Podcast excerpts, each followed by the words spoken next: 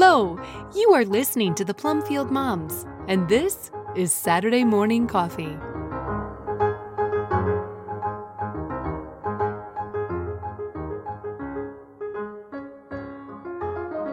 The Cost of Obedience, a reflection by Diane Pendergraft.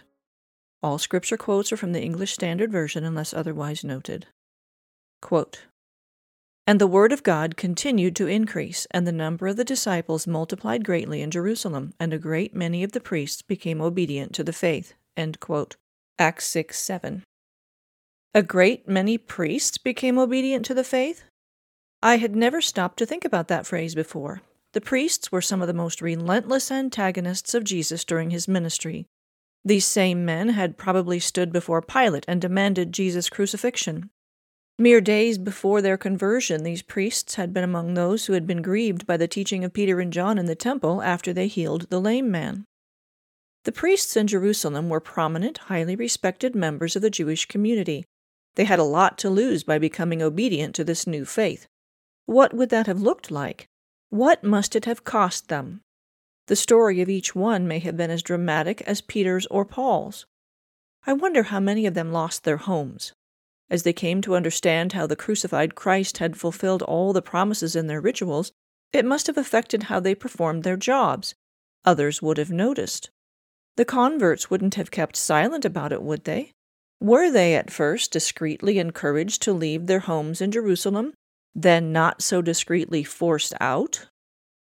After the conversion of the priests, the next event recorded in the book of Acts is Stephen's sermon and his subsequent stoning. Quote, and there arose on that day a great persecution against the church in Jerusalem, and they were all scattered throughout the regions of Judea and Samaria, except the apostles. Acts 8 1. This must have included the obedient priests. Were they sojourners ever after? It would have been natural to seek out the Jewish community in whatever towns they went to. As Paul did, they might have hoped to reveal the truth to their brothers. But we see later in Acts that after much abuse and persecution from his fellow Jews, Paul finally had to say, From now on I will go to the Gentiles. Acts 18:6. Paul never settled anywhere again. He experienced almost every kind of pain and deprivation. From prison, he rejoiced that he was counted worthy to suffer for his Savior.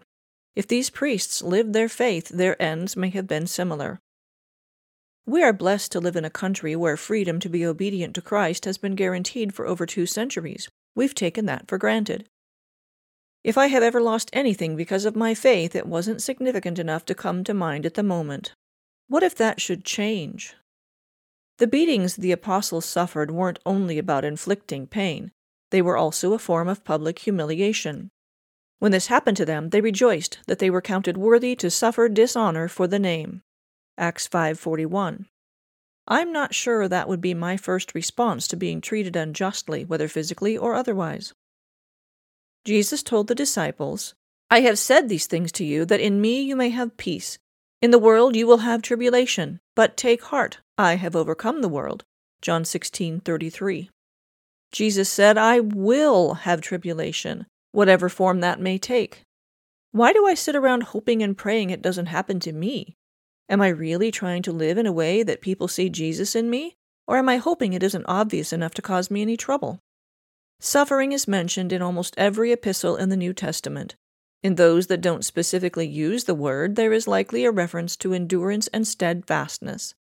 In this life, there was always something to be endured, in Luke 21, Jesus warned his disciples of the persecution they would suffer. He said, This will be your opportunity to bear witness, and by your endurance you will gain your lives.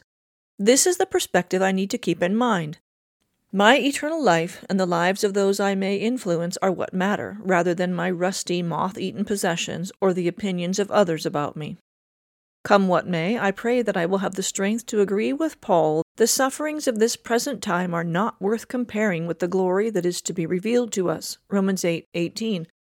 I also need to learn to say with conviction, But whatever gain I had, I counted as loss for the sake of Christ. Indeed, I count everything as loss because of the surpassing worth of knowing Christ Jesus my Lord.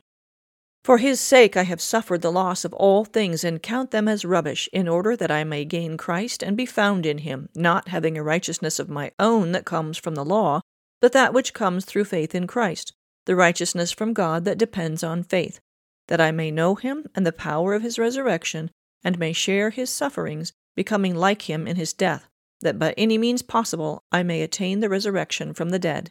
Philippians 3 7 through 11. I know this is possible because I know whom I have believed, and am persuaded that he is able to keep that which I have committed unto him against that day. 2 Timothy 1:12 from the King James Version.